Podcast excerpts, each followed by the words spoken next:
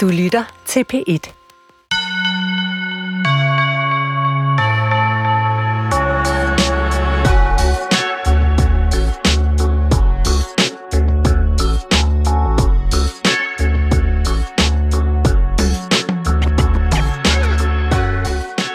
Velkommen til årets allerførste udsendelse af Skønlitteratur på P1.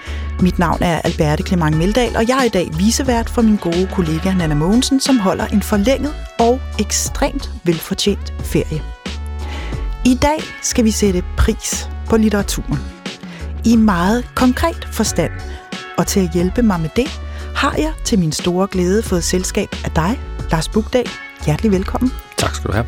Og når jeg er rigtig glad for, at du vil komme her i dag, så er det fordi du om nogen sætter pris på litteraturen. På flere måder altså. Du er en særdeles lidenskabelig litteraturanmelder på Weekendavisen gennem snart 20 år.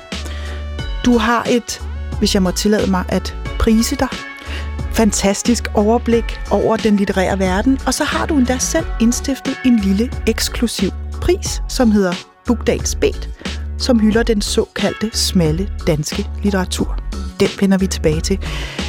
Lars Bugdal, der findes som bekendt et hav af litterære priser, og der kommer hele tiden flere og flere til.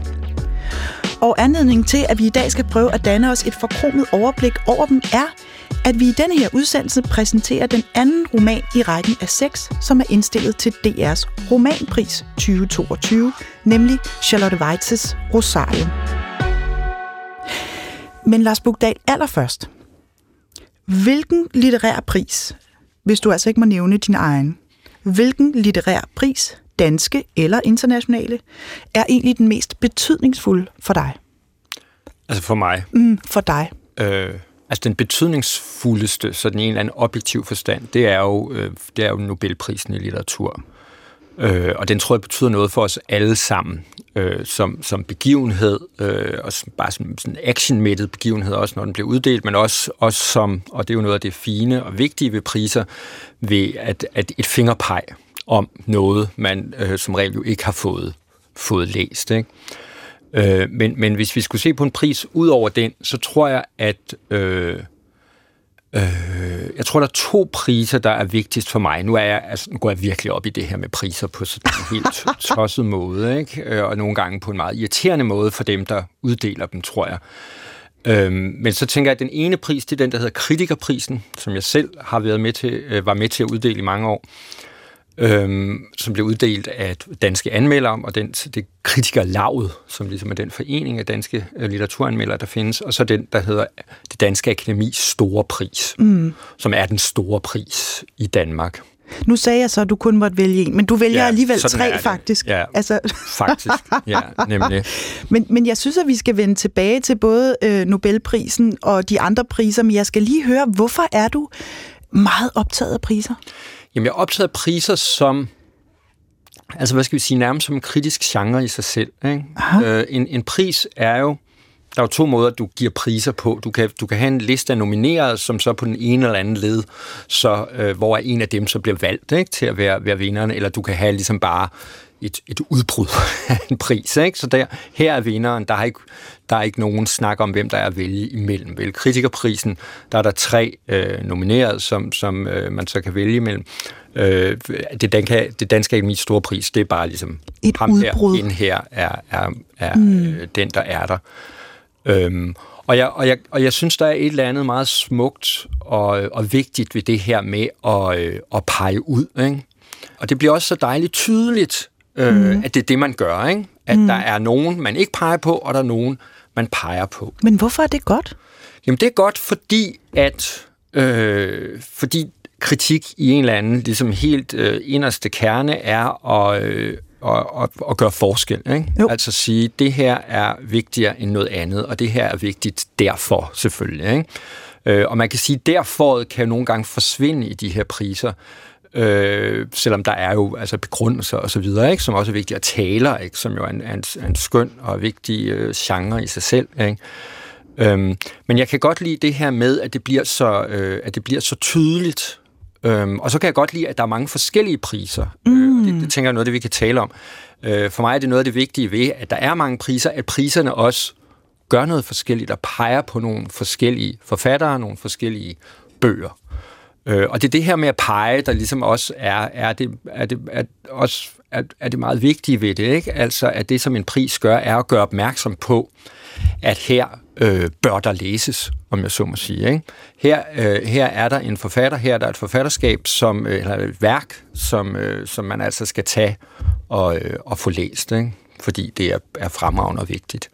Nå, men øh, Lars Bugdal, så er vi altså i gang, fordi du har allerede fået sagt, at du er med til at uddele hele tre priser stadigvæk, eller hvad? Måske lige, jo, tre priser, ikke længere kritikerprisen. Nej, okay. der, der er dem, der sidder i bestyrelsen for kritikerlaget, der, der sidder og, øh, og bestemmer i hvert fald, hvem de tre nominerede er. Men jeg er med til at stemme om kritikerprisen, kan mm, man sige. Ikke? Jo. Så er der Weekendavisens litteraturpris, så er der øh, min egen pris, øh, Bugdals Bet. Så er der en tredje pris, som er en debutantpris, øh, der hedder Munk Christensens debutantpris, som er situeret i Vejle, Øh, så der er, et, der er en lille jury bestående af mig og Anne-Marie Maj og, øh, og, og, nogle, øh, og nogle bibliotekarer fra, øh, fra Vejle, som er nogle penge, der er arvet fra en berømt øh, boghandler i Vejle, som Aha. han så skænkede til den her debutantpris. Så det, den, den, den, der er mange penge, og der er to, der bliver udnævnt hvert år. Ikke? Og, og for os er det ligesom den rigtige, seriøse debutantpris, hvor så Forums debutantpris Nå, det er ligesom den useriøse. er den poppet, øh, klodset, sådan pænt øh, utjekket. Ikke? Oh, det er så rart. de tre ja, er ligesom okay. dem, jeg føler, i hvert fald føler et ansvar i forhold til. Ja, okay. Ikke? Øh. Mm-hmm. Nå, men øh, øh, Lars Bugdal, altså, øh, jeg er glad for DR's romanpris. Ja. Og det er jo en pris, som vi uddeler i samarbejde med bibliotekerne. Prisen bliver uddelt, øh, og det er den øvrigt blevet igennem 20 år, til en dansk roman, som udmærker sig ved at være særlig god at tale om. Altså, hvor for eksempel tematikkerne, sproget eller perspektivet sætter gang i lysten til at dele læseoplevelsen med andre. Det synes jeg egentlig er ret interessant. Ja, det er meget fint. Det kendte jeg ikke, at der var Nej. sådan en... Øh... Og, og det er altså som sagt en pris, der appellerer til mig. Det siger jeg ikke kun fordi, at jeg også får løn af DR. Men, men den bliver jo altså uddelt af den almindelige læser, ikke den professionelle læser. Hmm. Hvert år, der bliver der indstillet seks romaner, og de skal alle sammen under grundig behandling i romanklubberne ude på landets biblioteker, inden læseren så stemmer om en vinder. Og denne gang er de seks nomineret Christina Englund med Slugt, den præsenterede vi i udsendelsen den 1. december. Så er det Thomas Korsgaard med Man skulle nok have været der, og Josefine Klogart med Alt dette kunne du få. Christian Ditlev Jensen med Bar, og Anne-Marie Vedsø Olesen, Vølvens Vej. Og nu får du her i radioen en samtale med januar måneds kandidat, nemlig Charlotte Weitze, der har skrevet en roman, der i Berlingskes anmeldelse blev beskrevet som botanik på LSD. Og det synes jeg egentlig var ret rammende. Det er min kollega Diana Bak, der har besøgt hende.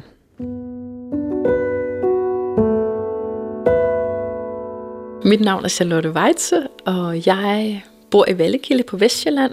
Det er der, jeg sidder og arbejder til daglig ude i mit annex, mit arbejdsværelse øh, ude i haven. Jeg har skrevet romaner, noveller og radioteater gennem de sidste 25 år. Så Rosarium er det ligesom sidste skud på stammen. Øhm, ja, hvad kan jeg ellers sige? Mens Charlotte Weitze tænker, kan jeg fortælle, at hun med Rosarium er kandidat nummer to ud af i alt seks indstillet til DR Romanprisen 2022. Her i serien besøger jeg forfatterne på skift for at lære dem bedre at kende og for at få indblik i det stof, de har puttet i deres romaner. Lidt senere skal vi blandt andet ud i den have, hvor Charlotte Weitze har placeret sit arbejdssted, hvor det i øvrigt er indrettet med tanke på, at både mennesker og plante- og dyreliv kan trives der. Jo, så er jeg uddannet, med, jeg er kendt med i folkloristik, og det er der ikke så mange, der ved, hvad er, men det var det, der hed folkemindevidenskab i gamle dage, som et studie, der beskæftigede sig med ja, blandt andet det overnaturlige, folkelige fortællinger, eventyr savn og myter. Så det er ligesom, man kan sige, det er min baggrund, men, men faktisk valgte jeg studiet, fordi jeg allerede dengang, da jeg valgte, fandt ud af, at det var nok i den retning, det jeg skriver og gør. Og, og sådan er det med det meste af det, jeg skriver. Det er sådan på grænsen mellem noget meget hverdagsagtigt og noget meget eventyrligt. En blanding af det ene og det andet, som nogen måske vil kalde for magisk realisme. Charlotte Weisses 6. roman Rosarium er netop lige dele magi og videnskab, en vildt voksende familiekrønike, tilsat en pæn portion botanisk opslagsværk. Den blev udgivet i februar og har vist sig at være hendes folkelige gennembrud. Måske fordi den giver læserne en mulighed for at forholde sig sanseligt og konkret til den økokrise, som ellers kan være lammende. Det har i hvert fald været målet for forfatteren. Når jeg ser tilbage, og det kan man jo ikke lade være med at gøre det år, man har 25 års jubilæum, så kan jeg se, at der ligesom går en rød tråd igennem det hele. At næsten alle historierne og, og romanerne handler på en eller anden måde om menneskets møde natur, med naturen. Eller naturen i dem selv. Hvor at det ligesom var i de første mange bøger og noveller, så handlede det om mennesker, der ligesom gik ud og fandt deres egen natur i møde med naturen. Og kom tilbage igen, ligesom var blevet klogere måske. Øh, hvorimod de sidste to romaner, altså Rosarium og den, der kom før, den afskyelige, der skete noget øh, for mig i 2009, øh, der gjorde, at de her bøger måske er blevet mere de, er gået, de handler stadig om natur, men det går i en anden retning. Altså, de tager jo begge to fat om klimakrisen og økokrisen, og på den måde så, i stedet for at det kun handler om et eller andet individ, der skal ud og finde noget i naturen og finde sig selv, så handler det måske mere om nogle større ting, og er måske blevet en lille smule, altså jeg vil ikke kalde det politiske romaner, men det, det berører nogle ret store emner i, altså i vores kultur, i vores samfund, altså netop øh, klimakrisen og økokrisen. Så det er ligesom den vej, man kan man sige, min måde at betragte naturen, og det, der interesserer mig ved naturen, at har bevæget sig hen de sidste, ja, 8-9 år. Siden 2009, siden det der øh, topmøde i København, det der klimatopmøde, hvor Lars Lykke øh, ja, ligesom brød sammen til sidst. Hvad var det, der skete, som påvirkede dig? Jo, altså, Øh, jeg sad jo her i sofaen, hvor vi sidder nu, og så på fjernsynet, og mine børn lå ovenpå og sov, og var ikke særlig gamle. Øhm, og jeg havde så ligesom håbet, nu der havde været rigtig meget om klima, øh, og øh, klimakrisen, og hvor alvorligt det nu var øh, op til klimatopmødet. Det var meget dækket af pressen. Og øh, så, så håbede jeg, og selvfølgelig også min mand, sådan på, at, at der ligesom nu skete der noget. Nu tog politikerne ansvar, og så brød det ligesom sammen. Ikke fordi jeg ikke tror, at de egentlig vil tage ansvar, det tror jeg ikke mere, men, men øh, det der viser sig ved, også når jeg har skrevet mine bøger, det, det er jo ret tydeligt, at det med at tage sig af klimakrisen og økokrisen, det er, ret, det er ikke nemt, hverken for politikere eller helt almindelige mennesker. Så det, der skete der, det var, at jeg begyndte at spekulere på, om jeg kunne skrive om klimakrisen, fordi det var der ikke så mange, der havde gjort før, og det begyndte, altså man kan ikke skrive om klimakrisen uden at være en lille smule politisk. Og det var der jo ikke nogen forfatter, altså jo, det var nogen, der havde været, men det havde ikke været en stor ting i, i litteraturen i siden 60'erne og 70'erne. Så jeg følte virkelig, at jeg vågede mig ud i noget nyt der, øh, i frustration over, hvad der skete, kan man sige på regeringsplan, men også om jeg kunne udfordre mig selv med at om, jeg kan sige, om kunne man skrive en bog, der kunne gøre en forskel? Ikke sådan, at jeg troede, jeg måske kunne redde hele verden. Eller det håbede jeg måske lidt på. men men øh, det er nok meget svært for en enkelt person at gøre det. Men om, om det kan ligesom kunne gøre en forskel. Altså, først og fremmest så vil jeg måske bare med romanen håbe på, at når man læser den, at en tur i skoven aldrig bliver det samme igen.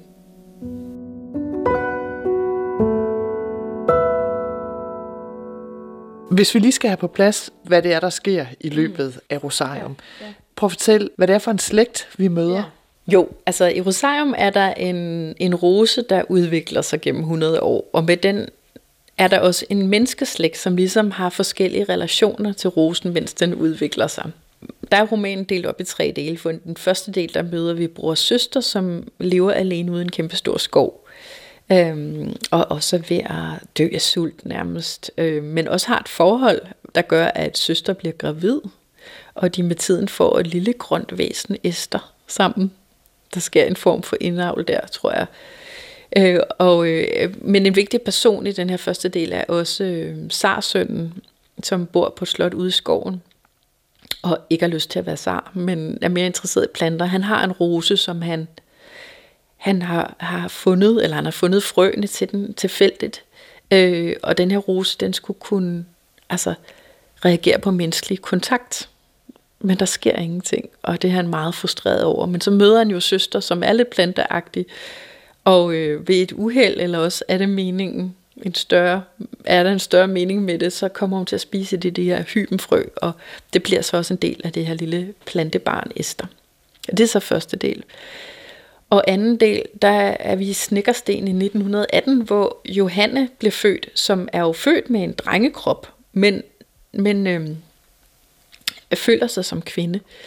Og hun bliver botaniker og læser om planter selvfølgelig, og, og finder ud af det her med formering og køn og sådan noget. Øh, alt det vi ligesom har prøvet at sætte i kasser og prøvet at klassificere, det passer ikke altid. Så der er for eksempel takstræet, som faktisk kan skifte køn efter 100 år, og det er rigtigt nok. Altså, øh, når man ser på botanikken. Og det bruger hun jo ligesom til at finde ud af, at måske er hun ikke forkert, heller ikke i naturlig eller, og naturens sammenhæng. Og øhm, hun går så også på jagt efter rosen, den har hun også hørt om, og håber, at hvis, nogen finder, hvis hun finder den, så kan den udvide menneskers verdenssyn, og så vil den, det verdenssyn måske også kunne rumme sådan en som hende. Og hun øh, kommer til et kloster ude i en polsk urskov, øh, hvor nonnerne tror, at de kan leve af sollys alene, hvilket ikke går særlig godt, for de er meget udmagrede. Men oppe i klostertårnet, der bor lille Esther, som jo er bror og søsters barn. Og, øhm, og det er jo spændende for en botaniker med, en, med et hybrid mellem en menneske og en plante. Og der sker det, at hun kommer til at gøre Esther gravid med tvillinger. Og de lever sammen, altså hende og Esther lever sammen i Botanisk Have øh, derefter, da de tager hjem til Danmark, øh, hvor Esther er, ligesom bliver parkeret ude i skuret, fordi hun er lidt vild i det. ja, og Johanne bliver så gardner.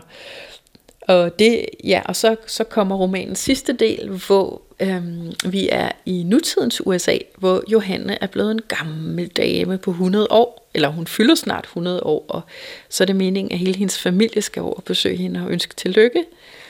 Og der er hovedpersonen der i tredje del af Marie, som er i slutningen af 30'erne.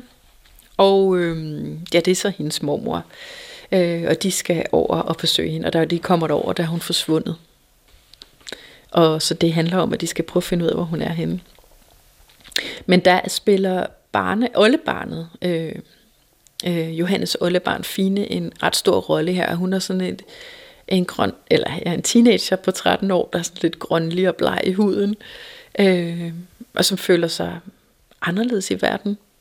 Men når hun går ud i haven i Allerød og stikker fingrene ned i jorden, så kan hun mærke planterne og naturen, også om på den anden side af motorvejen. Så hun har også en, hun har en særlig forbindelse med, med, med planterne. Øhm, ja, og så er rosen jo begyndt at sprede sig der i tredje del. Øh, og, og og der er nogle mennesker, der bliver rigtig dårlige af at være i nærheden af den. Der, den har simpelthen sådan en pollen, der gør, at folk får vejrtrækningsproblemer. Men nogen kan klare den, og, øh, og det kan godt være, at jeg skal afsløre, hvem det er. det kan, det må man, der må man hellere selv læse bogen. Men det hjælper at være lidt grøn i huden, skal ja, vi sige det, det sådan? Ja, det hjælper at være lidt grøn i huden. jo. Man kan sige, at de mennesker, der forstår at forbinde sig med naturen i romanen, altså det er ligesom om, de klarer, de klarer den her fremtidsverden. De skal nok klare den. I Rosarium smelter menneske og plante sammen på en både fascinerende og foruroligende måde. Charlotte Weitze bruger en blanding af botaniske fakta og fri fantasi til at gøde tanken om, at vi engang også bliver i stand til at optage næring fra sollyset. Men inden man bliver begejstret ved den udsigt, er det måske fint at høre, hvad videnskaben siger. Der, hvor det virkelig bliver eventyrligt, øh, det, er jo, det er jo for eksempel plante, øh, hybridvæsenet, mennesket, øh, ester og fine, som jo på en eller anden måde kan leve af sollys, nogenlunde i hvert fald, øh, og har grønkorn i huden. Men jeg ved jo godt videnskabeligt set, altså jeg har jo fået en, en botaniker, Michael Palmgren, til at læse romanen igennem, da han nu er færdig for at tjekke for facts, og øh, at jeg nu havde styr på alle de der facts. Øh, og hans, da han kom dertil, så skrev han til mig, øh, det der med Esther, da han mødte Esther i klosteret, så skrev han, altså det, det kan man ikke, det kan ikke lade sig gøre. Altså, øh, faktisk øh, har planter mulighed for at udvikle sig til os, men, men vi kan ikke udvikle os genetisk set til at blive planter, fordi vi har ikke grønkorn. Kan planter udvikle sig til at blive til os? Ja. Ja.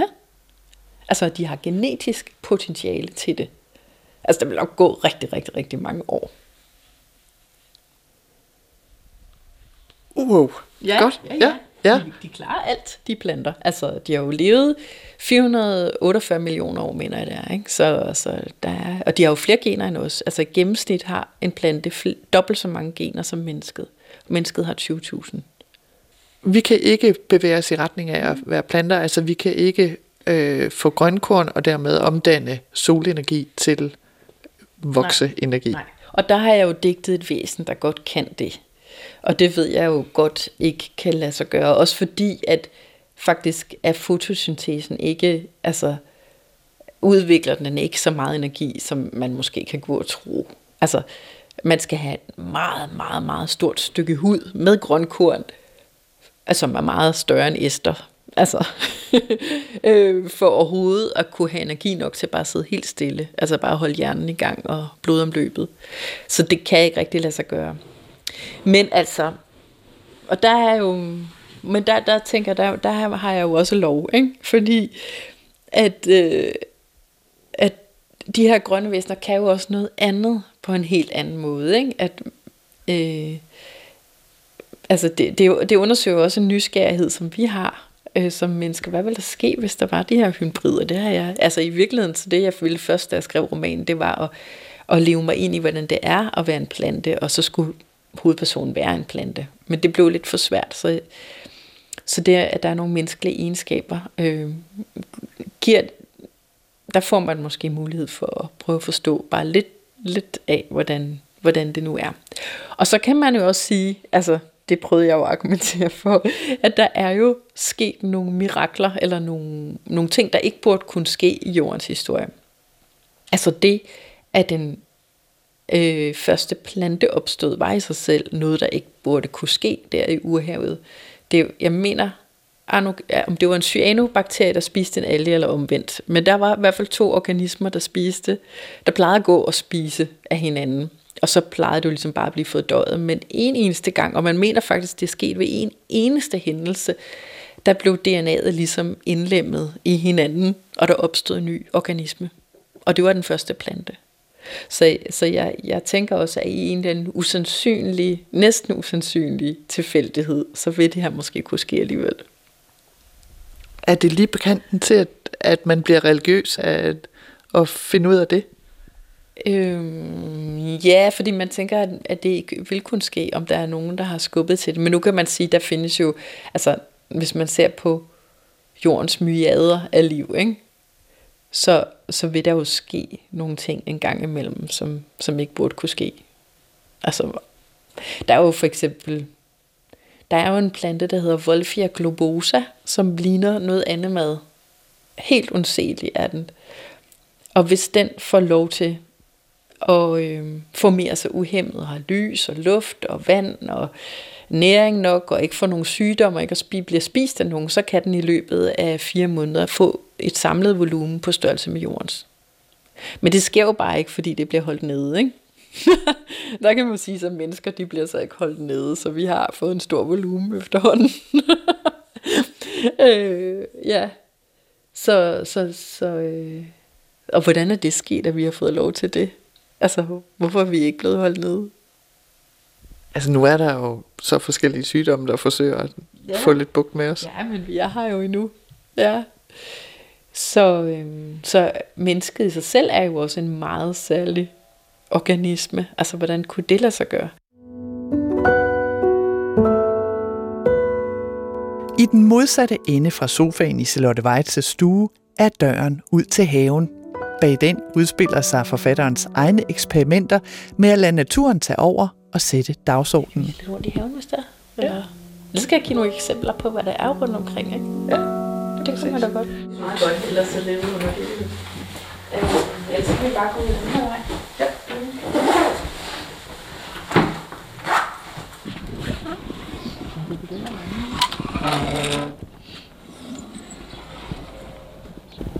Ja, det er haven jo. Der er jo udsigt ud over Svindingevejle, øh, hvor der engang var sådan en fjordarm, der gik ind. Men nu er det jo drænet, så man kan bruge til landbrugsjord. Det er sket i 1800-tallet. Og øh, ja, og så er der en masse gamle træer, som altså æbletræer, valnødtræ og øh, pæretræ og faktisk mange forskellige arter. Det var egentlig ikke os, der plantede men den tidlige ejer, han, han øh, satte alt muligt forskelligt her. Og så har vi jo lavet, jeg tror nok, der var mange, der vil fælde nogle af de der store træer, der skygger lidt, men øh, vi har lavet mange af dem stå, så der er også nogle af dem, der er blevet hule indeni. Og, øh, og så har vi jo grenbunker rundt omkring, der bare ligger. Altså dernede for eksempel, nede ved den lille grænskov. Og så, ja, så har jeg gravet nogle gamle gryder ned rundt omkring, så der er lidt at drikke af. Og der er også, øh, ja, fordi vi jo har lavet græsset stå, og, og der er en lidt, lidt ukrudt rundt omkring. Det er lidt svært at se her om vinteren, så har der været mange insekter. Og der har vi også øh, haft tårnfalk op i ulekassen, og en spætte i ja, den der egentlig var til mig, så der render også et æren rundt her. Altså, du har en lille, lille bitte Ja, vi kalder det Mikroskov. Men så stor er den ikke. Er der Jeg tror, 1, 2, 3. 10 træer måske, hvis vi tæller de små med. Ja. og, Og så hænger der øh, fuglekasser op i, Ja, ja, ja, det- ja, op i en ja. 3, Ja, vi har 4-5 faktisk- meters højde. Jeg indrømmer, vi faktisk har fældet nogle græntræerne for at få, få plads til den selvsåede E derovre, så den kan få lidt mere lys. Den er også fin. Ja, men det er stadig vores lille grænskov. Den, der er noget magisk over den, synes jeg. Magi kræver måske ikke mere end en lille bitte grænskov i bunden af en have for at kunne opstå. Men da Charlotte Weisse skulle skrive Rosarium, især delen med bror og søster, der lever i skoven, havde hun alligevel brug for flere træer. Mange flere. For at, og, øh, altså få den der oplevelse af store, uspolerede skove, hvor man kan fare vild, sådan som det jo har været engang, øh, så, så tog jeg på researchrejse. Da jeg researchede til Rosarium til den, øh, en kæmpestor urskov. Og en urskov er jo en skov, der har stået der siden istiden. Vi har også enkelte øh, skove i Danmark, der har været der siden istiden, men det, de er meget små, og der er skilte over det hele. Øh, men, men her er på grænsen mellem øh, Belarus og, og øh, Polen, der ligger en meget stor urskov. Og der, der tog jeg på rejse dertil for at mærke, hvordan det føles at være en skov, hvor man faktisk kan være far vild. Og det gjorde jeg jo så ikke. Jeg får ikke vildt, fordi man må kun komme derind med guide. så, så jeg fik ikke rigtig helt den fornemmelse, men jeg kunne da godt se, at også på kortet og med min viden, så vidste jeg jo, at den var meget stor, så hvis guiden var forsvundet, så var jeg nok faret vild derude. Og jeg kunne se alle de her gamle træer, der havde fået lov til at stå, og også at der fandtes mange flere arter, end man ser i en dansk skov. Hvad gik du efter at opleve i skoven? Um, jamen, det er det her med at tage det ind med alle sine sanser, så det var også, øh, altså, hvordan lugter der i sådan en skov? Hvordan føles det? Både trætheden i benene, når man går rigtig langt, og lugten og smagen, og det med at mærke på det, der er.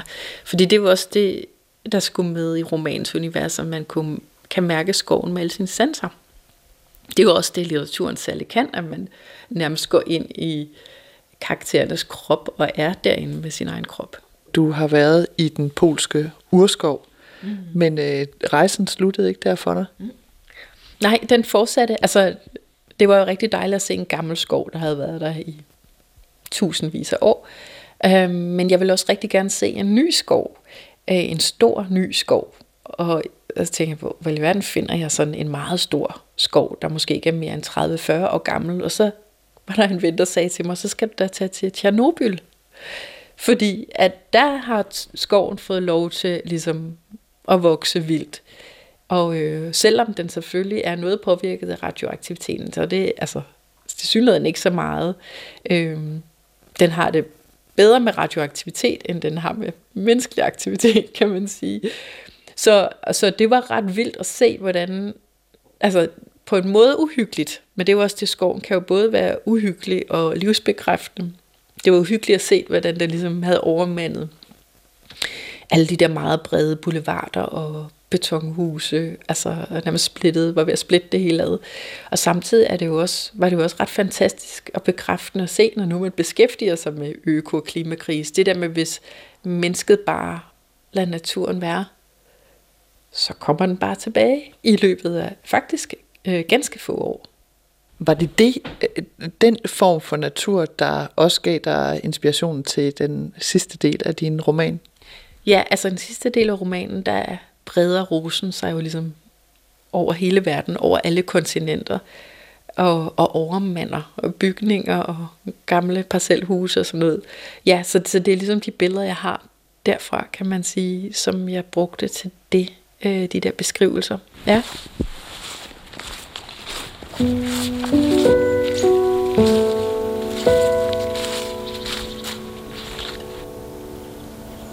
tænker, det her med at, at arbejde med øko- og klimakris, der er planter et godt sted at starte. Øh, fordi at, at øh, vi nok i mange år har underkendt planternes betydning, ligesom vi har underkendt naturens betydning, men at planterne jo på en eller anden måde er alt for os. Altså uden at vi bevidst tænker over det. Vi ved det jo godt, vi tænker bare ikke over det. At de er jo vores ilt, det er også som også dem, der har lavet ozonlaget, der gør, at vi overhovedet kan gå udenfor i, i solskin. Øhm, og det er brændsel, og det er mad, øh, og det er vores altså, øh, tøj og bolig og sådan noget, de, vi bruger dem til. Så vi vil slet ikke kunne klare os uden dem. Og der kan man sige, i det, som egentlig jo er ret oplagt at vide, men som vi ikke erkender, der er det, det er et godt sted at starte. Øhm, I forhold til måske at lave en kulturændring. For det er jo også det, der skal til i forhold til klimakrisen og økokrisen. Det er jo ikke kun at opfinde nogle maskiner eller sådan noget, der kan klare det hele, så vi bare lever videre på den måde, vi altid, eller vi har levet de sidste par hundrede år. Men det er jo også en kulturændring, øh, der skal til, før vi gør noget på en anden måde. Og der, der kan man sige med den her rose, der ligesom overmander det hele. Det kan ses som billede på menneskene også, der overmander det hele. Men det kan jo også ses som, at der er en kraft i naturen, som vi er nødt til at være klar over. Altså på godt og ondt. Charlotte Weitze ser nomineringen til DR Romanprisen som noget, der fører hende et lille skridt tættere på målet om at ændre verden, eller bare for os læsere til at se naturen med nye øjne. Gennem samtalerne med andre læsere. Det er jo læsekredse på bibliotekerne, der sådan skal samtale om bogen. Og der har jeg altid tænkt, at litteratur er et super godt sted øh, at starte en samtale. Altså det forestiller man nok, der er sket rundt om på bibliotekerne, at altså dels diskuterer man jo klima- og økokrisen, når man snakker bog. Jeg kan næsten ikke forestille mig, at man kan lade være øh, hvilket jo er et, et emne, der er ret svært at snakke om, fordi det er ligesom elefanten i rummet hele tiden, som man næsten ikke kan holde ud at snakke om. Og samtidig bliver man også nødt til ved samtale i en bog. Det ved jeg, jeg er selv med i to læsekredse faktisk. Ikke nogen af dem, der sidder og skal bestemme, hvem der vinder, men nogle helt andre. Øh, at man altid sætter sig selv på spil med sin egen person og sin egen historie i forhold til den bog, der læses. Og så alligevel lidt i udstrakt arm. Altså, så, øh, så, og det tænker jeg har to, stor betydning. Øh, og meget interessant. Meget øh, god pris at være nomineret til. Ja. Og hvis man lige kunne høre en lille, en lille lyd i baggrunden, så er det katten, der er kommet ind. Hun leger med duen. det er Mille. Ja, det er, det er sådan gråvejr i dag, så hun kan bedst lige være indenfor i stuen. Charlotte Weitzes kat kan bedst lide at være indenfor i stuen, når det er gråvejr. Og øh, det kender jeg godt, især her i januar måned. Kender du, Lars Bugdal, det lille bonmo? Børn vil gerne være teenager, teenager vil gerne være voksne, og voksne vil gerne være katte. Nej, det kendte jeg ikke. Nej. Nej. Men er det ikke sandt? Jo, det lyder umiddelbart som en, som en, som en sandhed. Ja. Mm, mm. Og øh, det ligger vel egentlig heller ikke ret langt fra Charlotte Weitzes øh, tematikker i Rosarium, tænker jeg.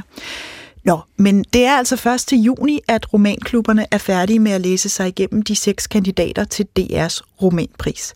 Vinderen kåres ved et live show, om coronaen tillader det Inshallah, på P1 den 11. juni og går derfra med 25.000 kroner. Lars Bugdal, nu kommer vi til den her disciplin, som jeg virkelig har set meget frem til, nemlig at inddele og kategorisere de litterære priser, for ja. på den måde at danne sådan et totalt overblik. Nemlig. Jeg elsker overblik. Ja. Så hvor synes du så, vi skal begynde? Øh, jamen jeg tænker, at øh, det er jo et meget godt sted at begynde med, med romanprisen der, fordi den jo øh, den, den er særlig og udmærker sig ved det her øh, ved det her krav til, altså ved den her sjove blanding af et ligesom rent vox populi, altså øh, folkets stemme, ikke? men jo så nogen, der ligesom har, har har valgt at ville være med i juryen, ikke? Øh, men som også forpligter sig så til at, at læse bøgerne. Ikke? Mm. Og, det er jo det, og det er jo det sjældne øh, ved, hvad skal vi sige, de mere demokratiske øh, øh, priser. Ikke? Det er, at man, kan, at man kan stille krav om, at bøgerne er læst. Ah. Og så kan jeg også godt lide prisen. Det er jo også en måde, man kan lide priser på. Det, det er, når man kigger på listen over øh, modtager af prisen. Der er mange skønne navne på, og mange, hvad skal vi sige, uselvfølgelige folkelige navne på, som jo peger på, at de her diskussioner jo også øh, er kvalificerende for at få øje på andre bøger, end dem man måske automatisk øh, havde læst, fordi det er den, alle de andre læser eller havde interesseret sig for. Ikke?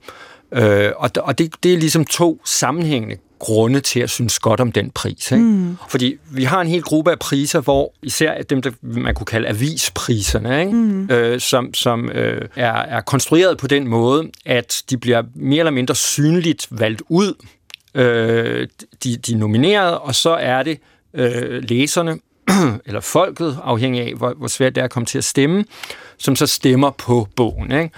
Øh, og der kan man jo sige, at det ser enormt demokratisk ud, men meget tit så kommer det til at være på den måde, at det bliver en af de, eller den mest populære, det vil sige mest sælgende af de bøger, der er blevet valgt ud, der vinder. Fordi sådan fungerer det jo i forhold til, hvem det så også er, hvad, hvad det er for en bog, flest mennesker har læst rent statistisk. Ah, okay. Det ligesom svare lidt til hinanden. Men, men, øh, men, men der er den gruppe, ja. og så er der den gruppe, hvor, hvor det ligesom øh, foregår på en lidt mere eksklusiv måde. Hmm. Øhm, altså de, de andre, jeg taler om, ikke, det vil være politikens litteraturpris, den der hed Læsernes øh, bogpris, som Berlinske tidligere var engageret i, men som de har trukket sig ud af som så nu kun er bibliotekernes, og så Weekendavisens litteraturpris.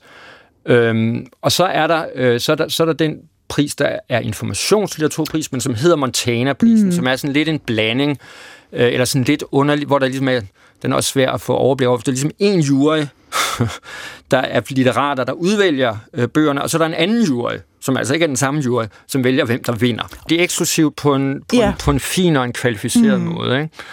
Øh, og så er, der, så er der jo alle de priser, hvor, øh, hvor det er altså øh, et, lille, øh, et lille råd af vi alene hvide. Der altså for eksempel Akademiets øh, priser, Akademiets store priser, som jeg talte om før, ikke? der er det jo det danske akademi, der sidder og vælger, hvem det er, der skal mm. vinde. Ikke? Og der bliver mm. der ikke nogen øh, udenforstående meldt ind. Ikke? Og men der må man også gå ud fra, at bøgerne bliver læst. Det tror vi på. Ikke? Ja. ja. Men man kan ikke helt vide det med avispriserne. Det er det, du siger, om bøgerne det, rent der, faktisk der bliver er læst. Der, det er jo, der er jo ikke noget krav til, Ej. at du, du trykker på en knap øh, øh, på din telefon, eller hvad det er, du gør, ikke? nu om stunder, ikke? til jo. at du har læst dem. Ikke? Og det er det, der gør det irriterende på en måde, synes jeg. Ikke? Mm. Også det her med, at det ligesom at, at det vil være, det vil det vil tendere mod den mest populære. Ikke? Mm. Så var det jo sjovt det år, hvor politikken gjorde det, at det var Luther Dick-samlinger, de nominerede for eksempel. Ikke? Mm. Så pludselig var, øh, var det lidt ude at svømme. Ikke? I jo. forhold til, så var der jo ingen af dem, der var populære. Vel? Ikke når der ikke var, altså jeg, jeg ikke var med det år. Vel? Altså, så, så var der jo ikke noget at stille op. Med. Nej. Og, og øh, altså, øh, jeg bliver lidt nysgerrig. Kan du som regel gætte, hvem der vinder? Ja, de der de demokratiske såkaldt demokratiske priser der, ikke, kan, man, kan man som regel gætte det på. Ikke? Men man skal passe på, man kan ikke altid vide det, vel? Ah, okay. Altså, øh, men... Øh, og, og, og hvad med for eksempel DR's romanpris? Har du regnet ud, hvem der vinder? Altså, jeg, jeg tænker, Charlotte Weitze har en god chance, fordi det er, det, jeg ved ikke, hvor meget den reelt har solgt, men det er i hvert fald blevet en meget tydelig bog. Mm. Og så tænker jeg også, det er en bog, også nu vi taler om det her med at tale om, at den er, den er meget skøn at tale om. Ikke? Mm. Altså både, hvad den handler om, og hvordan den handler om det. Mm. Ikke? Altså den er, jeg tror lige snart man kommer lidt ind i den, ikke? Så, er den, så er det som, som sådan en, en, et, et et rosenkrat, ikke? Mm. Altså, som mm. er svært at komme ud af igen. Ikke? Mm. Den fanger, mm. kan man sige. Ikke? Så det vil nok være mit bud. Men, men Lars Bugdal, altså den fineste pris, ja. det er Akademiets store pris. Det er altså, det, ja. som forfatter vil man opleve det som ja, den også fineste fordi, udmærkning. at det, er jo ikke, det er jo ikke for et værk, vel? Det er Nej. jo for et forfatterskab, ikke? Så det er, en, det er en pris, der udpeger, ligesom bliver en perlerække af øh, de store forfattere mm. øh, i Danmark, og som så går, jeg har altid været irriteret på den for at gå, altså, øh, ligesom hvor langsomt den er til at komme igennem generationerne, ikke? Altså, den er kun lige kommet til de plus 50-årige, ikke? Altså, det vil sige, 90'er-generationens øh, store øh, forfattere har fået det her de senere år, ikke? Mm. Så, så øh, Helle Helle har fået den, og Christina Hesselholdt har fået den, og her til senest, ja, Marie Eit har, øh, har fået den, ikke? Mm. Øh, Så det er en langsom og det burde pris. de have fået for 10 år siden, synes mm. jeg. Ikke? Fordi nogen, nogen, altså det her igen er noget, jeg ved alt for meget om, ikke? Det jeg ikke skal stoppes, ikke? Men der har været nogle forfattere, der har fået den sådan dejligt tidligt, ikke? Som, som Svend O. Madsen, ikke? Der stadigvæk var i sine 30'ere, og Rifbjerg i sin tid, og, og, og sådan andre, ikke? Der ligesom er blevet ramt øh, der, hvor man godt kunne se, at, at geniet strålede af dem, ikke? Og sagde, okay, Øh, altså Harald Woodman for eksempel, han burde også have, det havde været skønt, hvis, tænk, hvis han havde fået den for fem år siden, ikke? Mm. Nu er han gået hjem blevet medlem af Akademiet. Så nu kan han slet ikke få den. Det er det virkelig tåbeligt, Ja, ikke? Så kan jo. man slet ikke få vel? Altså, Inger Christensen fik den ikke, hvilket jo altså er ekstrem idioti, ikke? Mm. Fordi hun sad i Akademiet. Mm. Altså, så på den måde, så er der altså meget dygtige forfattere, som går ramt forbi. Ja, Ja. Øh, men så er der jo også de gyldne laverbær, ja. Som jo faktisk er, rigtigt. den pris, som, som øh, sådan i offentligheden har allermest sådan hurlum hej omkring sig. Ikke? Ja, ja, altså men det er jo fordi, at den ligesom har indbygget det her, øh, det her action-element i sig, ikke? Altså øh, ved, ved at, at forfatteren der bliver overrasket, ikke? Jo. Øh, og bliver ligesom øh, snydt til at møde op et eller andet sted, ikke? Og så Action-element, det kan jeg godt lide, du kalder det. Ja. Øhm, og den er jo sjov, fordi den... Øh, det er også meget forskellige folk, der har fået den. Den tror jeg faktisk, øh, både Svend. Madsen og Inger Christensen har fået, hvis det ikke skal være løgn. Men, men, men det her med det fine litterære, om jeg så må sige, er- er måske nok glidet lidt af den, ikke? Mm. Altså, og den har i, i mange år blevet den lidt meget til falds for, hvad der ligesom bare var det meget, hvad skal vi sige, døgnpopulære. Ikke? Det er jo boghandlere og boghandlere med hjælpere, der, øh, der, der ud, udvælger dem. Ikke? Og der, der er måske sket lidt et... Altså, der, jeg ved ikke, om der er sket et dannelseskred. Det vil være, være, være meget hårdt af mig at sige. Ikke? Men, men, men der er i hvert fald i forhold til, hvordan prisen er blevet betragtet, øh, er, der, er der sket lidt et skred i forhold til mere at se på, hvad der ikke bare hvad der har solgt mest, men hvad der ligesom tydeligst har solgt mest. Det vil sige, nogle år, så blev det også meget, hvad skal vi sige, de her øh, debutant eller næsten debutant bøger, der var meget populære. Den lukkede bog, eller øh, Knud. Hundehoved, eller, eller Knud Den, der blinker, ja. hvor det jo er, altså, hvor det er jo nogle forfatterskaber, der ikke behøver at blive til noget. Vel? Mm. Altså, Jette A. Korsbøl har vi ikke hørt noget til siden, vel? Mm. altså rent faktisk. Ikke? Morten Ramsland har vi hørt noget til, ikke? så, så det, det, det ligner jo et godt valg. Ikke? Altså. Men, men på den anden side må man jo sige, at det er jo en pris, som afslører noget om tidsånden. Så hvis man sådan kaster Ja, et blik ned over sige. vinderne, ja. så, så siger det fantastisk meget om, hvad der rørte Jamen, det gør sig. den, ja, det gør den halvt, ikke? Fordi den ligesom lidt været halvt, har det ligesom været årets flash mm. af, en, af en bog, ikke? Og så halvt, så er det ligesom blevet ligesom gode, gamle, populære autorer, mm. der ligesom har, har fortjent den nu, ikke? Hanne Vibeke Holst gik jo rundt mange år og var deprimeret over, at hun blev ved med ikke at få den, fordi hun synes, hun fortjente den Ja. om sider. Ja. Og, og selvfølgelig har Jussi også fået den, ikke? Mm. Altså, og, øh, og Leif Davidsen, og, og, mm. og, og, hvem har du, ikke? Så på den måde, så er den også... Så, så den, og det er jo fint, at der er en pris, øh, men, men den har haft lidt identitetsproblemer, ikke? Altså, mm. nu er det ligesom som om, den, den skifter lidt her mellem, ikke? Øh, det var også Stine øh, Pilgaard, Pilgaard, som jo ja. var fantastisk, at det var... Øh, Med meter i sekundet, en ja. forfatter, skoleuddannet forfatter, der rent faktisk fik den, ikke? Jo. Men, men, men, men, men grunden til, hun fik den, var det jo en bog, der ligesom havde også den der øh, flash-effekt, ikke? Det er sådan plus, som sker, ikke? På en Jo. eller anden måde, ikke? Det er en begivenhed, ja. en bogbegivenhed. Ja, i dobbelt forstand, kan man Ja. sige så, ikke? Ja. Nemlig. Der er også andre priser. Der er Holberg-medaljen, Søren Gyldendal-prisen, Bliksen-prisen og mange, mange flere. Og så er der også din egen pris, Bugdals Bet. Ja. Hvorfor har du indstiftet den? Jamen, jeg indstiftede det lidt som sådan en, øh, altså sådan en, en enkelstående, sådan lidt karnevalistisk, øh, trodsig, polemisk øh, øh, begivenhed. Øh, fordi jeg, det, var, det var da de øh, berlinske bibliotekerne lavede den her øh, læsernes bogpris, og jeg så ligesom statutterne for den, hvor det blev fremhævet det her med øh, det bredere, ikke? det her med, mm. som et plusord, ikke? at det skulle være den, den bredere fortælling, og der, der er noget bredt ud, og så videre. Ikke? Og dem, der kender dig godt, de ved godt, at det er ikke noget for dig. Nej, jeg synes, jeg blev Nej. irriteret over, at, ja. de skulle at, at man ikke kunne operere med, ligesom, hvad for nogle bøger er de fedeste, hvad for nogle ja. er de skønneste. Så jeg, så, jeg, så jeg bestemmer mig for ligesom at lave et altså sådan helt troldspejl af prisen. Ikke? Og, og de statutter, der er for min pris, er stadigvæk nogen, der ligesom bare er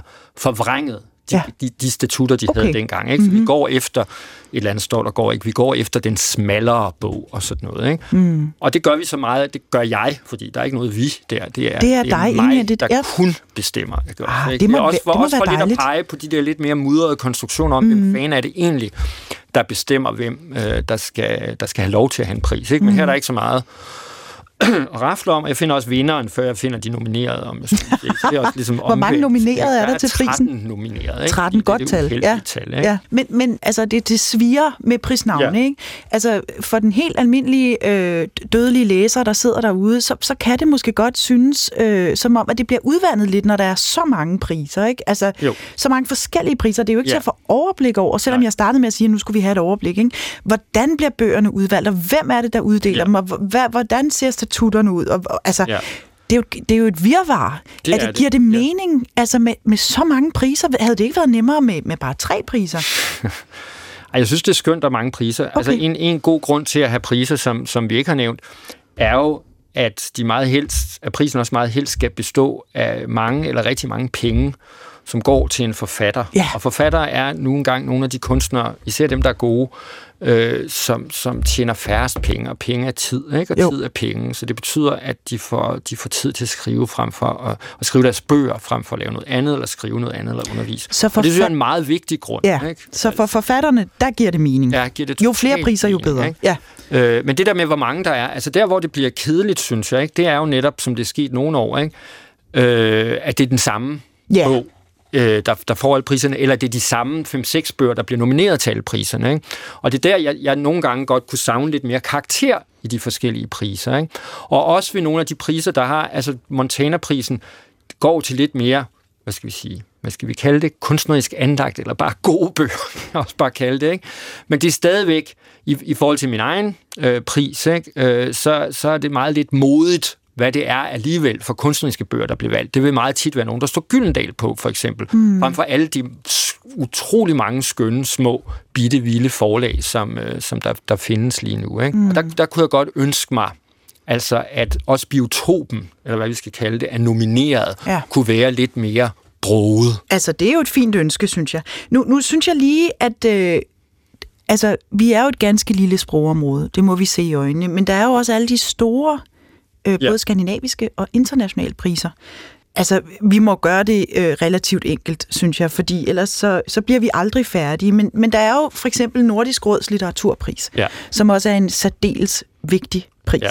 Hvad tænker du om den? Den er meget vigtig, synes jeg. Ikke? Mm. Den, øh, altså, men den har... Øh, og den er jo, den er jo især, øh, hvad skal vi sige, vigtig i forhold til, at det er et af de få steder, hvor der stadigvæk kan blive talt Øh, også på tværs af, hvad for nogle bøger øh, forlagene har valgt at oversætte, som de i, jo i stigende grad ikke gør ud fra litterær kvalitet, men at, at nogle bøger øh, fra de andre skandinaviske lande kan blive tydelige ikke, hos mm-hmm. nabolandene. Ikke? Mm-hmm. Altså, det, er jo, det, er jo, det er jo bare små, og, og der ligesom bliver, en, altså, bliver lidt en forpligtelse til, at nogen skal skulle altså få den her udgivet øh, hvis den ikke er det den, der har vundet. Så, mm. ikke?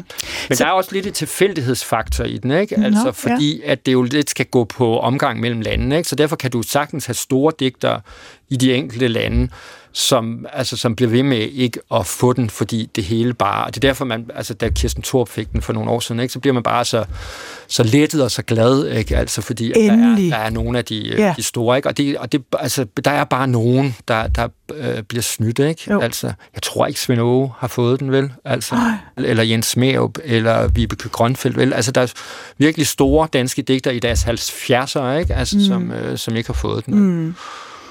Men, men kunne man sige, at Nordisk Råds litteraturpris rent faktisk forener lidt af det, du efterlyste, altså både kvalitet og bredde?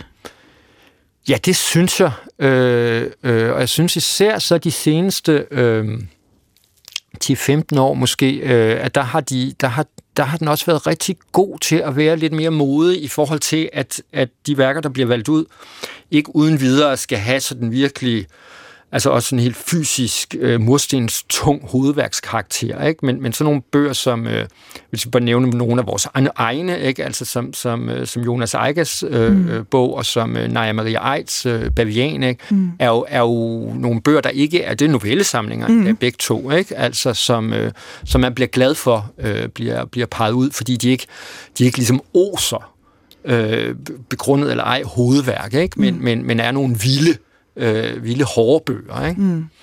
Mm. Så, så jeg synes måske, det er en af de priser, der ligesom har, har trådt mere i karakter, måske, altså de, de senere år, ikke? Aha, øh, hvis ja. vi skal, ja. skal rose en pris. Ikke? Ja, jo, men det er dejligt. Øh, og så er der jo altså, som du startede med at sige, den vigtigste pris af dem alle, altså ja. Nobels litteraturpris. Nemlig. Hvorfor er det den vigtigste pris? Jamen, den har jo den har jo opnået sådan en status, øh, og ligesom gennem de her øh, vel over 100 år, den har, den har eksisteret, ikke? Øh, til det, ligesom, det, er også, ligesom, det er også nok kun svenskere, der ligesom kan, der kan få held med at få hele verden bildt sig ind, at det er dem, der peger på det, der er vigtigst. Mm. Ikke også, ikke? Altså det, det, det, det kræver sådan en... en De har altså, noget medfødt øh, myndighed en, derovre. Der er noget ja. myndighed og selvhøjtidelighed ja. der, ikke? og ligesom indbygget øh, katedral, katedral rungen, ikke? som jo. gør, at... Øh, og så, men så har de også gjort sig umage. Ikke? Jo, altså, det har de. Øh, de er grundige. Og, og, og, og ligesom hele tiden trådt ind og, øh, og og, og forsøgt, som det helt umulige sted det er, øh, også, altså også netop i forhold til en eller anden idé om globalitet og så videre, ikke? Øh, og alle de hensyn, og, og hvad for noget, noget slags litteratur det skal være, ikke? og alle karikaturerne af de her græske gedehyrder, som man ikke har hørt om, og så videre, ikke? versus øh, nogen, som nogen har hørt om, og så videre. Ikke? Mm. Øh, at den diskussion bliver ligesom, og så Bob Dylan for helvede pludselig, og sådan noget. Ikke? Altså, Øh, det, det er jo hele tiden, øh, det er hele tiden værd at diskutere, ikke? Altså, og det er ligesom diskutabelt, selv hvis man kan være uenig, på et højt niveau. Ikke? Altså, øh, jeg synes at det var langt ude, det var hende her, Louise Klyk, eller hvad hun hed, der forrige år. Ikke? Mm. Det er virkelig ikke spændende lyrik, vel? Altså, der er, lyrikmæssigt har det altid været lidt lidt kedeligt, hvad de har været, været, været ude i. Ikke? Men altså, tænk hvor også, det er det skønt at få lov til at diskutere. Lige præcis. Altså, Fordi det vagte nemlig utrolig ja, meget diskussion. Ja, Weekendavisen gav mig to timer til at, at sidde med et eller andet online-digt af hende, som jeg så ligesom skulle, skulle kommentere, ikke? og prøve at finde ud af, om jeg synes var fedt. Og det der, altså, det, det er meget skønt, synes jeg. Så, så det er en pris, der vækker til ja, diskussion. Ja. ja. Men, men øh, du sagde også øh, til at starte med, at det oftest var bøger, som man faktisk overhovedet ikke havde læst, som man bliver overrasket over simpelthen. Ja, det kan det tit være. Ikke? Mm. Altså, det kommer også an på, hvem man er, ikke? Mm. Også, ikke? Altså, mm. og hvilken slags øh, horisont man er, ikke? Mm. Altså, øh, eller har. Ikke? Øhm, og jeg har ligesom slavebundet mig lidt, ikke? Og, det, og det kan jo godt blive lidt, altså øh, føle mig ligesom klaustrofobisk af ikke? til den danske litteratur, ikke? så jeg får ikke, jeg får ikke læst så meget internationalt, som jeg som jeg burde, ikke? Og som, øh... men, men læser du så, når du så ser, at der er en bog, der har vundet Pulitzerprisen eller Man Booker-prisen, læser du dem så? Jeg prøver at få øje på det, ikke? Ja. og så prøver jeg at se mit, se mit snit, ikke? hvis mm. det er mm. noget. Altså, så, så, så er det jo også, at man, at det som man nærmer, og så ser man, fornemmer man, om det er noget, man ligesom mm. synes, man, øh, man vil øh, spendere tid på og, øh, og udsætte sig, for, altså prøve sig af på. Ikke? Mm. Altså. altså, hvis man nu kun beslutter sig for at læse de bøger, der vinder priser. Ja. Altså, så kan man jo læse ret mange bøger, kan man sige. Men kan man alligevel risikere simpelthen at, øh, at overse nogen? Altså, jeg, jeg tænker på, der findes jo også, som du allerede har været inde på mange gange nu, øh, forfattere, som aldrig nogensinde har fået de priser, de fortjener. Altså, Astrid ja. Lindgren fik aldrig Nobelprisen, og ja. øh, Tove Ditlevsen fik aldrig Akademiets store pris, osv. Altså, kan man, kan man risikere at, at ryge ud i noget snavs, hvis man er så meget en prishund, at man kun læser efter priserne? Ja, det gør man jo klart nok, ikke? Men, men, men i de der tilfælde er det, vil, vil, det, jo, vil det jo være forfatter, man, man, det vil være svært ikke at have fået øje på alligevel. Ikke? Mm. Altså, så, så, så, så, så der skal man jo snarere pege på, øh, pege på forfatterskaber, der, øh, altså, der er overset, ikke? Altså Okay. reelt overset, Ja. ikke? Altså, og, dem, og dem er der nogen af, ikke? Altså, så, så, så at Dan Torell ikke fik, øh, fik nogen litteraturpris, øh, så længe han levede, ikke? Det er jo pisse uretfærdigt, ikke? Og det kan mm. også, som alt muligt andet åbenbart, kan også få mit pisse den, den dag i dag, ikke også, ikke? Men det er ligesom, det er et overskueligt problem, ikke? Og det er grundlæggende et luksusproblem i forhold til, at forfatterskabet er out there og, ja. og, og til at få øje på, ikke? Altså, øh, der, der, hvor problemet er, er jo, øh, er jo nogle af de her andre lidt, lidt skæve og, øh, og umulige eller øh, tyste forfatterskaber. Ikke? Mm. Øh, og så er der måske bare nogle forfatterskaber, som måske er respekteret og bliver set og læst, men godt kunne, altså godt kunne bruge det her øh, boost mm. af, af synlighed og tydelighed, som, mm. øh, som en pris er. Ikke? Mm. Jeg tænker på sådan en pris, som da Krigerprisen gik til øh, Camilla Christensens, øh, hvad fanden hedder den der også pinligt, så Underhøj Glædsaxe hedder den, eller noget af den stil, mm. ikke? som er sådan en, en, en stor, tyk øh, bog om, om, om, om det her betonbyggeri, som er sådan en, en, en vild og gal bog. Ikke? Og Camilla Christensen har et utrolig fint og glimrende forfatterskab, men, der er, men, men det er ligesom, det, det, det er langt mere tyst i andre værker. Men der var et værk, der, der, der pludselig bare eksploderede, og det, det fik vi så øje på. Ikke? Altså det fik, Ja. fik ja. kritikerlaget øje på og peget på, og det fik også lov til at vinde så. Ikke? Jo. Øh, og der, der, øh, det, det, det er nogle af det, man bliver gladest for, synes jeg. Ikke? Mm. At der er at, at nogle forfatterskaber, der lever deres stille eller sådan lidt klumpet eller klodset liv, ikke? og så pludselig rammer rigtigt, ikke? og så bliver der også Altså, så er der nogen, der får øje på det, ikke? og der bliver mm. gjort opmærksom på det, og det bliver præmieret, ikke? Mm. og de får en masse penge. Ikke? Jo. Huh, altså, Jorden, jorden under Højgladsaks. Ikke? Nå, det var vigtigt, det, den hed. vigtigt at Ja. huske titlen. Ikke? Jorden under Højgladsaxe. Ja, som du ikke har læst. Vel? Jeg har ikke læst Nej, den. og den skal læses, så i hvert fald bare lige, så om ikke andet, den hårde anbefaling fra den her udsendelse. Ikke? Der pegede du lige på en bog. Ja. Lars Bugdal, altså jeg er blevet øh, meget klogere. Øh, måske lykkedes det ikke helt at skabe det der overblik, Nej, men, men jeg er i hvert fald blevet klogere på en mere forvirret altså. måde. Ikke? Ja, nemlig. Og det er det vigtigste. Godt. Så tusind tak skal du have, Ja. fordi du kom her og satte pris på litteraturen. Nemlig.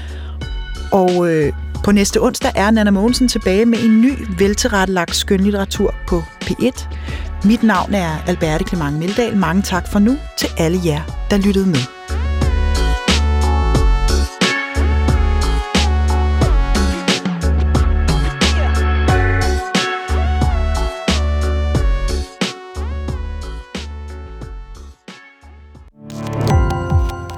Gå på opdagelse i alle DR's podcast og radioprogrammer. I appen DR Lyd.